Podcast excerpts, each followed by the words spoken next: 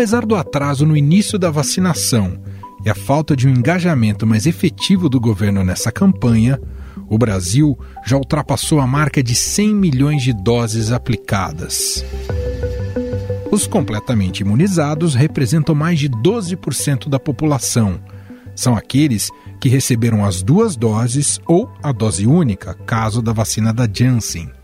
Este cenário um pouco mais alentador coincide com um momento de recuo nos números da pandemia, seja por internações ou na média móvel de mortes. Eles estariam de fato diretamente relacionados? É o que vamos buscar entender hoje por aqui. Alguns estudos já mostram resultados efetivos, como o realizado pela Universidade de Pelotas em parceria com a Harvard. O estudo mostrou que a proporção de pessoas com mais de 80 anos que morreram de Covid-19 caiu de 28% em janeiro para 12% em maio e para 16% entre os idosos de 70 e 79 anos. Para os pesquisadores, os resultados demonstraram a eficácia das vacinas Coronavac e da Oxford AstraZeneca, as primeiras administradas no Brasil.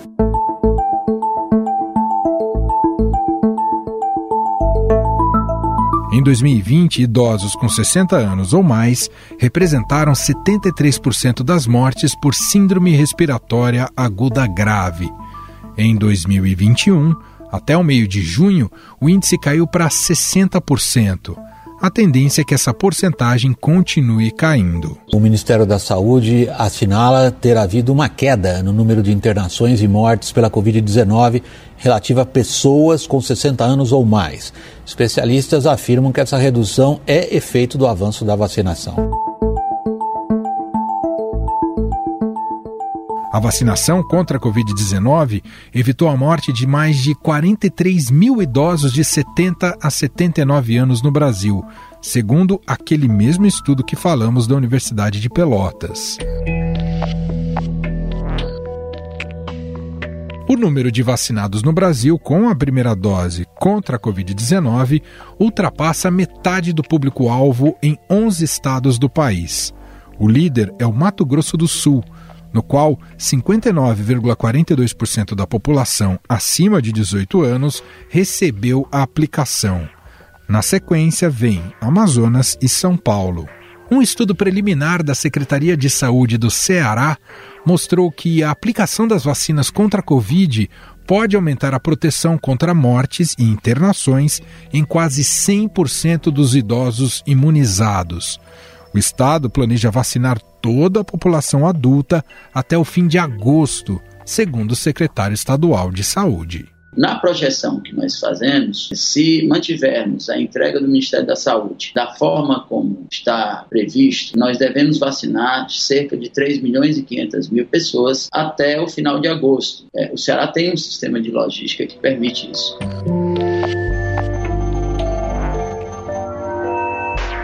O levantamento feito pelo Ceará entre janeiro e abril deste ano mostrou que tanto a Coronavac quanto a AstraZeneca mostraram um índice de segurança de 90% para idosos entre 75 e 79 anos, 95% entre 80 e 89 e quase 100% para idosos acima de 90 anos. No estado da Bahia, o número de óbitos no último dia 24 de junho foi o menor desde dezembro, quando 21 mortes foram registradas. O estado já vacinou mais de 5 milhões de pessoas com pelo menos uma dose da vacina contra a Covid, equivalente a 56% da população. Cerca de 33% receberam as duas doses.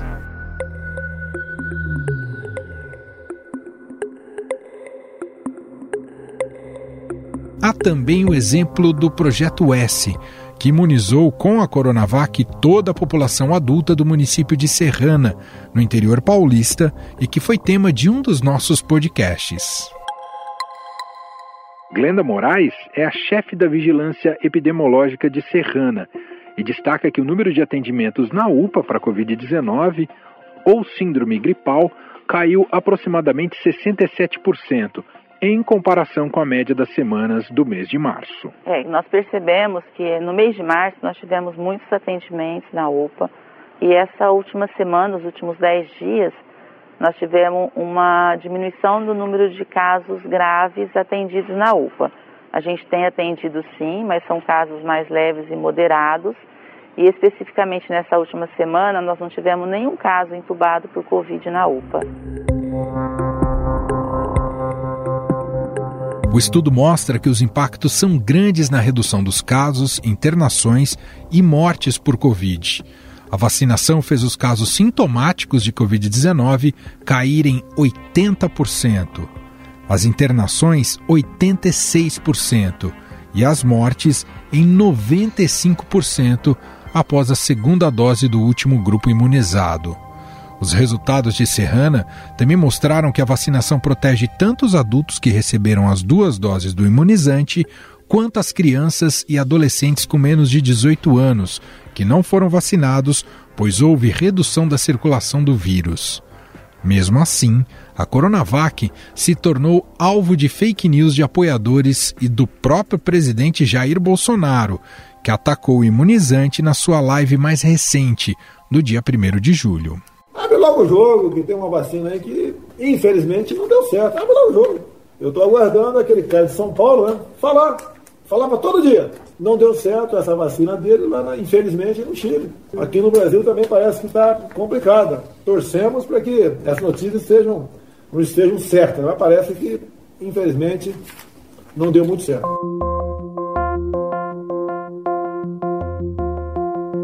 Ao falar do Chile, o presidente se refere ao aumento de casos, mortes e internações por Covid-19 no país, que é líder em vacinação na América Latina e que usou majoritariamente a Coronavac.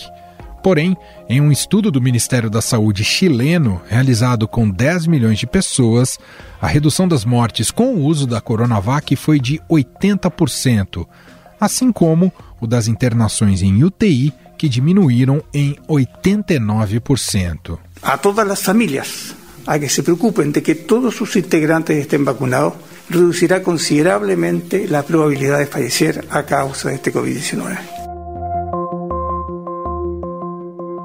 Ao mesmo tempo, outros países, como Israel, também veem um aumento de casos e já se fecham novamente, apesar de altas taxas de vacinação com imunizantes de outras marcas, da Pfizer inclusive. O primeiro-ministro de Israel, Naftali Bennett, alertou nesta terça-feira que o país pode enfrentar uma nova onda do coronavírus.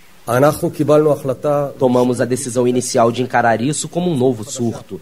Nosso objetivo é acabar com ele, pegar um balde de água e despejá-lo no fogo enquanto ainda estiver pequeno.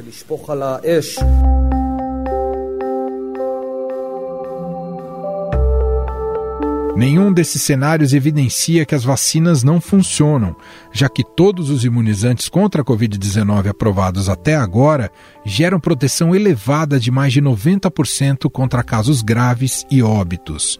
A explicação para esses aumentos em países com imunização avançada pode estar na flexibilização precoce das medidas de restrição, no impacto de variantes mais transmissíveis e no abandono do uso de máscaras pela população. E para conversar com a gente sobre o assunto, convidamos o pesquisador do Departamento de Imunologia da USP, o Dr. Gustavo Cabral. Ele também tem trabalhado na produção de imunizantes contra a Covid-19. Olá, doutor Gustavo, seja muito bem-vindo. Obrigado por ter atendido aqui ao nosso convite. É um prazer enorme estar aqui com vocês e falar sobre ciência. É sempre gostoso. Eu sempre brinco que ciência dá pra gente curtir como se fosse um, um gol de final de Copa do Mundo. E nesse momento ainda mais importante que é uma forma da gente controlar essa pandemia. Bom, queria começar então a nossa conversa, doutor há uma tendência consolidada, aparentemente consolidada, né, pegando os últimos sete dias, de queda de internações e mortes em todo o país. A gente já pode colocar isso na conta do processo de vacinação da população brasileira? Sem sombra de dúvidas, sem sombra de dúvidas. São do, dois, duas questões aí. Nós estamos em queda, mas a gente não pode vacilar, a gente não pode brincar, por quê? Porque a gente chegou no muito alto, nós estamos em queda, mas ainda se mantém tá aquele nível de mortes de 1.500, 1.600 mortes por dia é muita coisa. É, tá, chega a ser mais alto do que lá no primeiro pico, então é muita coisa. Mas sim, já é um resultado, mesmo que ainda, ainda leve, digamos assim, da vacinação. E como a gente consegue observar isso? Hoje a gente já consegue, por exemplo, no, nessa última semana de junho, por exemplo, a gente já conseguiu que tivesse menos mortes dos grupos acima de 60 anos com o grupo abaixo de 60 anos. As pessoas podem assustar. Como assim? Como assim que essas pessoas estão morrendo? Não, aquele grupo de que, que eram prioridades da vacinação já estão tendo uma melhor resposta contra a Covid e já estão sobrevivendo. Por outro lado, nós dispersamos o vírus tão loucamente que afetou toda a população. Tem esses grupos que ainda não foram vacinados ou que não tiveram as duas imunizações ainda estão sofrendo, infelizmente. E a estratégia na maneira como distribuímos eh, a vacinação no Brasil se mostrou correta até aqui, doutor? Sim, se mostrou. É, é, porque, assim, quando a gente fala em, em vacinação no Brasil, não é esse ou aquele governo. Se é uma coisa que nós somos bons é em vacinar. Tá? A gente brinca que nós somos país do futebol, eu falo, nós somos o país da, da imunização. Desde a década de 70, 80, nós somos expert. É porque nós chegamos um momento que nós estamos conseguindo abestalhar o que nós somos excelentes que é o Programa Nacional de Imunização. É sempre assim, a gente, a gente prioriza o que está mais em risco. Por exemplo, o que, que estava mais em risco? Nós tínhamos que a, mais de dois terços da população que morria eram era aqueles grupos mais velhos. Então nós temos que priorizar aquilo, isso é natural que aconteça. E o PNI, né, o Programa Nacional de Imunização, nos proporciona essa condição de distribuir em quase em perfeição. Outro fator que as pessoas sempre perguntam é: olha, mas as pessoas idosas não estão em isolamento, então por que não priorizar aquelas pessoas que querem ir trabalhar? Um termo errado que usam também. Aí eu comento, porque as pessoas que não é que querem, é que tem que trabalhar, que precisa se alimentar. Esses grupos, o grupo ativo é um grupo muito grande. Então nós não teríamos vacina suficiente para dar prioridade a eles. Então a prioridade certamente seria as pessoas mais velhas, por seriam as pessoas que mais estavam morrendo, e a busca contínua de vacina mais que era para termos buscado lá em agosto, setembro, para obter o máximo de vacinas para distribuir para a população no todo. Essa é a estratégia e que nós sabemos fazer muito bem. A variante Delta, né, a variante que surgiu na Índia, segue como o principal risco atualmente uh, pela, na possibilidade de um agravamento da pandemia aqui no Brasil, doutor? O principal risco é. Ele é, um, ele é um dos grandes riscos, né? O principal risco, assim, desde o começo, é o governo federal. Agora, agora, um dos grandes riscos, sim, ela aparece, com certeza porque é mais uma variante que tem uma capacidade de dispersão muito grande. Mas ela não é a única, porque a gente vive com a P1. A P1 tem capacidade de dispersão muito grande. Tanto a P1 como as diversas outras variantes já chegaram aqui. Essa variante também indiana. Mas assim, até então a gente consegue, com, com as vacinas, nós conseguimos controlar essas variantes. Até então. Tá? Uhum. O medo é por às vezes eu, eu fiz uma brincadeira séria quando eu falei é, o maior problema é, são as ações do governo federal, porque até então elas a vacina consegue proteger, com, inclusive contra essas variantes, mas a gente não sabe os passos seguintes. Com essa distribuição louca do, do, do coronavírus, que é o que nós fazemos, nós distribuímos para a população o coronavírus, pode surgir novas variantes que escapem da vacina. Doutor, como é que o senhor explica a alta de casos em países que usaram predominantemente a Coronavac? Olha só, os casos eles aumentam, estão aumentando, mas as mortes não. Ou seja, a Coronavac está protegendo as pessoas de morrerem. Porque mesmo é, é, aumentando o número de casos, porque assim, para controlar a pandemia é uma soma de fatores. A principal arma é a vacina, mas não é a única. Tem que ter a participação social. A gente precisa de que a sociedade aceite, compreenda de que é necessário, até que nós controlemos a pandemia, é necessário distanciamentos da máscara e tal. E a flexibilização, ela é ela é gradativa. Não quer dizer quando a gente flexibiliza uma coisa que já virou um carnaval novamente. Então, os países que não têm esse controle, esse programa muito bem articulado, muito bem feitinho, sofrem. E aí vai independer de ser a Coronavac ou não. O que a gente sabe, por exemplo, com a, com a Coronavac, assim, na verdade, nós temos um exemplo muito bem feito, tá? Que foi o caso Serrano aqui. Esse é o que nós sabemos, que uma cidade inteira foi vacinada. E quando chegou a 70%, 75%, os casos caíram drasticamente. E teve uma queda de 95% de mortes.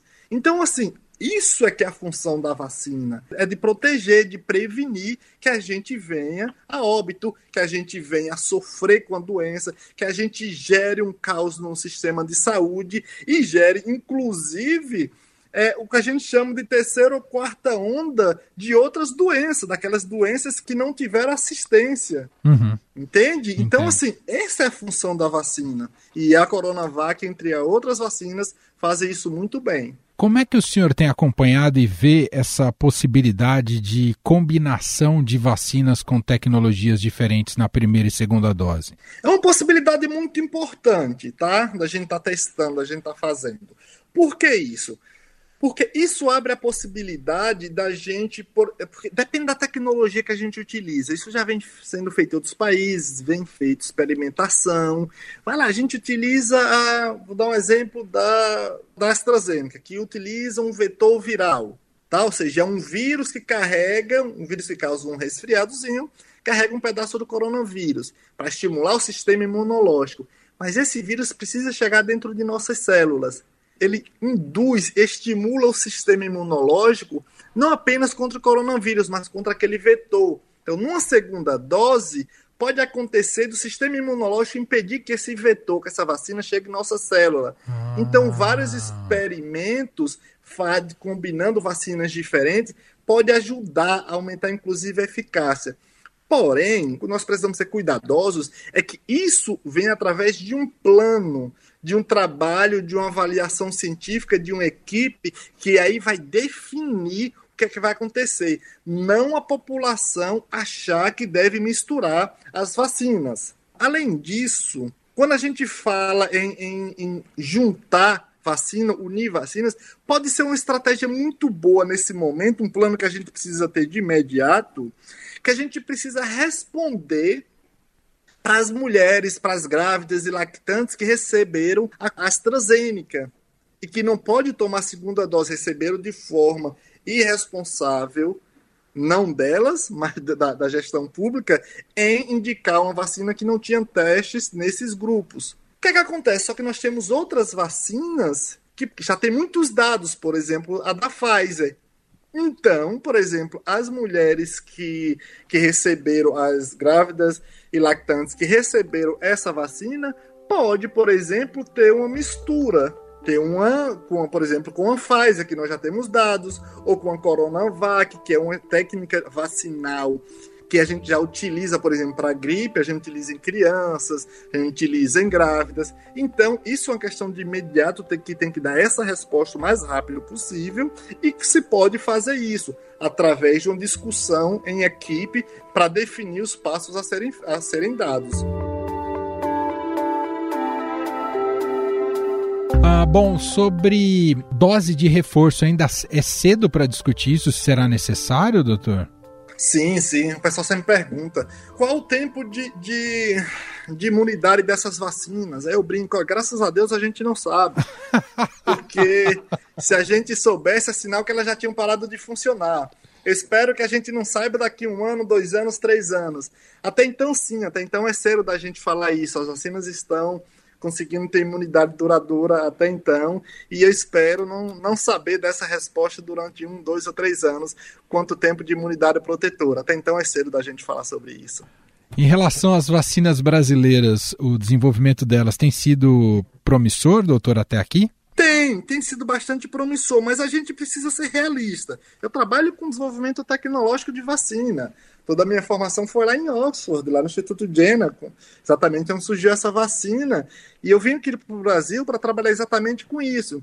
Mas a gente, a gente precisa ser realista, nós somos bons produtores de vacinas. Nós temos o Instituto Butantan, Fundação Oswaldo Cruz, Universidade Pública de altíssimo nível, mas nós temos a grande, infelizmente a gente tem essa grande dependência de, de importação dos insumos farmacêuticos ativos que nos limitam em termos de velocidade para produzir. Uhum. Vou dar um exemplo para você. Eu, na Inglaterra, estou lá em Oxford, quando eu queria um reagente, é, a grande maioria dos reagentes, tá? Se eu, se eu fizesse o pedido antes das, das 11 horas da manhã, 3 horas da tarde estava na minha bancada. Se eu. Tá, tudo bem, depois eu peço. No dia seguinte estava lá na minha bancada. Eu pedi reagentes para o desenvolvimento da vacina aqui no Brasil, da, da uma, de, uma dessas vacinas da, da Covid. Tem um ano ainda não chegou. Então, assim, a gente, a gente tem essa loucura aqui no Brasil, dessa dependência de insumo farmacêutico ativo, nós temos é, é, é a dependência de no, mais de 90%, que é os tijolos para a gente construir as coisas, para construir nossa casa. Então, assim, é uma mentalidade que a gente precisa trabalhar nessa nossa geração, Emanuel, para as próximas gerações não sofrerem com isso. Que é a mentalidade da gente desenvolver ciência e tecnologia, inovação aqui, o desenvolvimento mesmo do conhecimento, não apenas importar e produzir nós temos totais condições de desenvolver vacinas, não apenas para a Covid-19, vacina brasileira, mas diversas outras vacinas.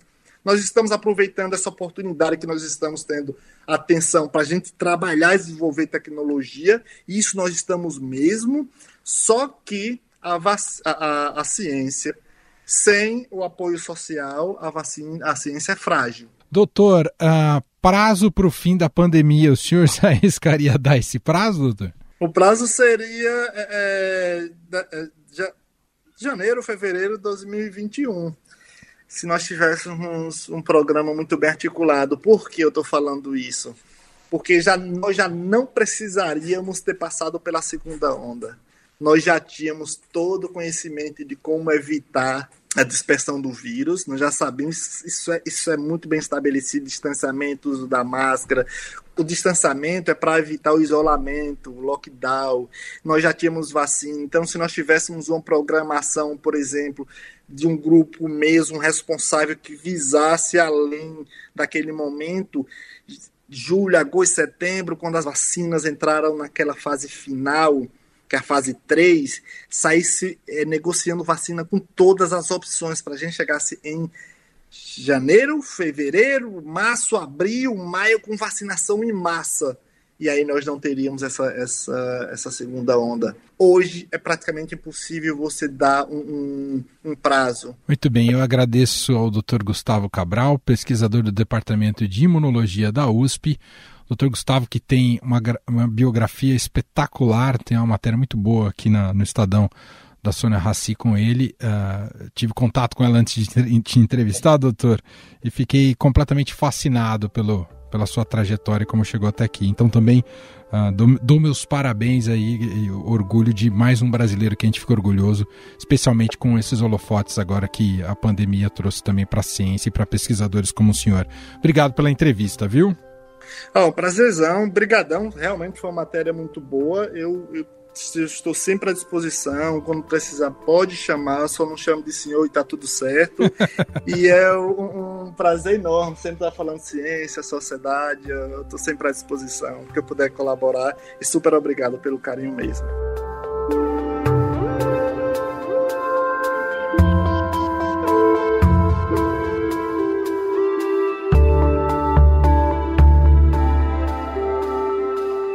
Estadão Notícias.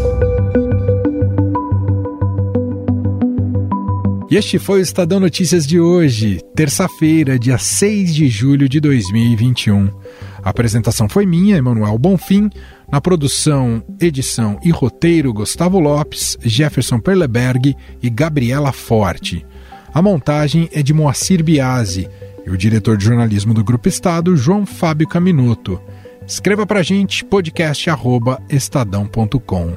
E não saia daqui ainda, porque está chegando agora aqui para a gente ouvir Paula Lima com mais um Drops do projeto Vozes Negras. Estadão Notícias.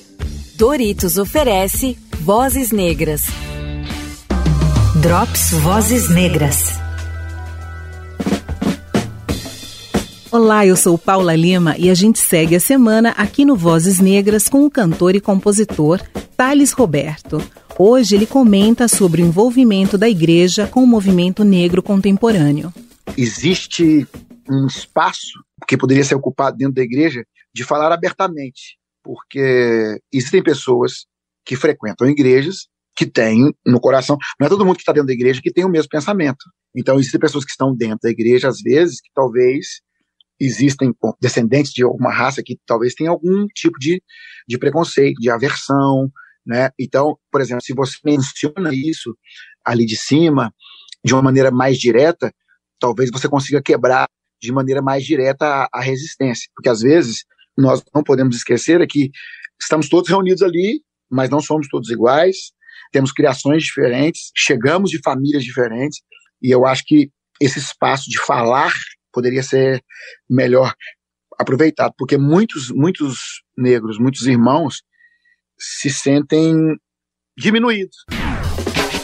Você ouviu Drops Vozes Negras. Realização Sony Music e Rádio Eldorado.